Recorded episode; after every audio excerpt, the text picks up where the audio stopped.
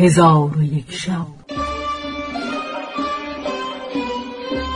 چون شب پانصد و یازدهم برآمد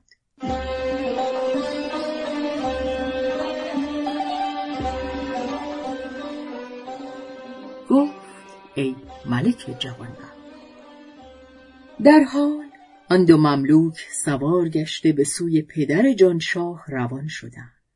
چون به آستان ملک رسیدند او را بشارت دادند و گفتند ای ملک زمان پسرت باز آمده و به تو نزدیک شده و اکنون در مرغزار کرانی است.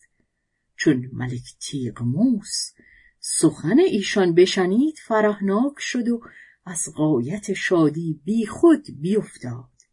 چون به خود آمد فرمود که به آن دو مملوک خلعتی گران قیمت و مال بیشمار دهند. وزیر آن دو مملوک را زر و خلعت داد و به ایشان گفت اگر راست گفتید یا دروغ من این زر و خلعت در عوض بشارت به شما دادم.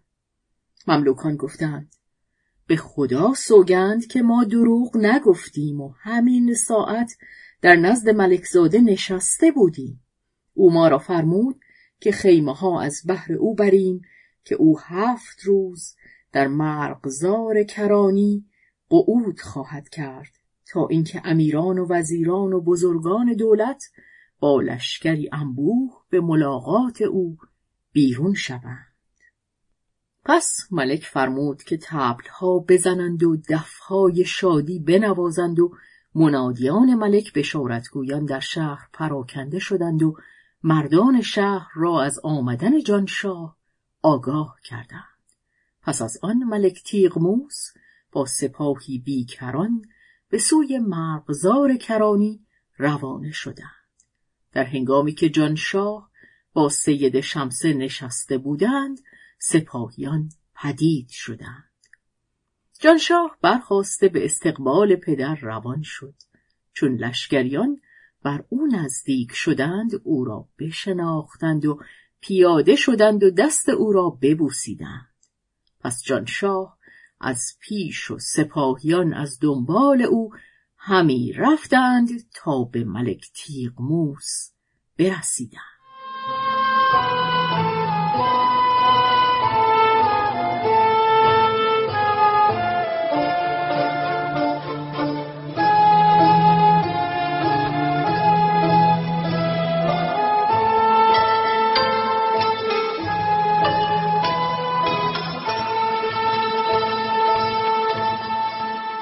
چون ملک را نظر بر جمال پسر افتاد خود را از زین به زمین انداخته پسر را در آغوش گرفته بگریست.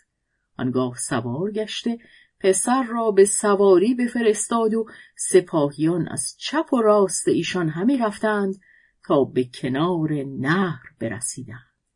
لشکریان فرود آمده خیمه ها برافراشتند و تبل ها و مزمارها بنواختند و کرنای ها بدمیدند.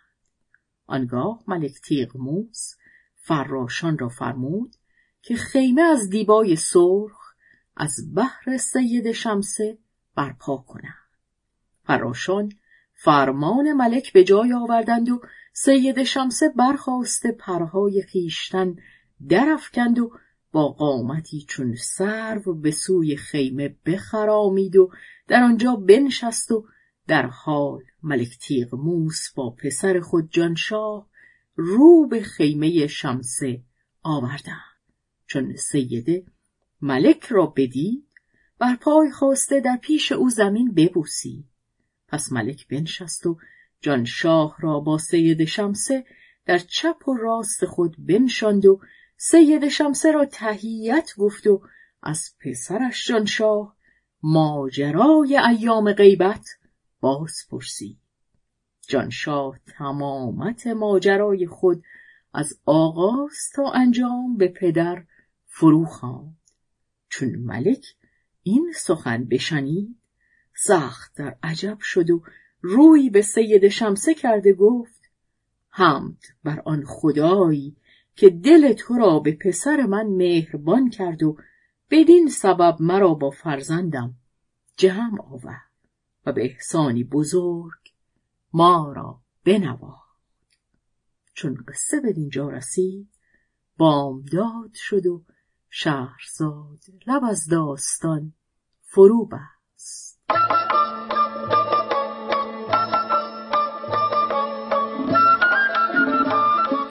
قصه گو شهرزاد فتوحی تنظیم مجتبا میرسمیعی.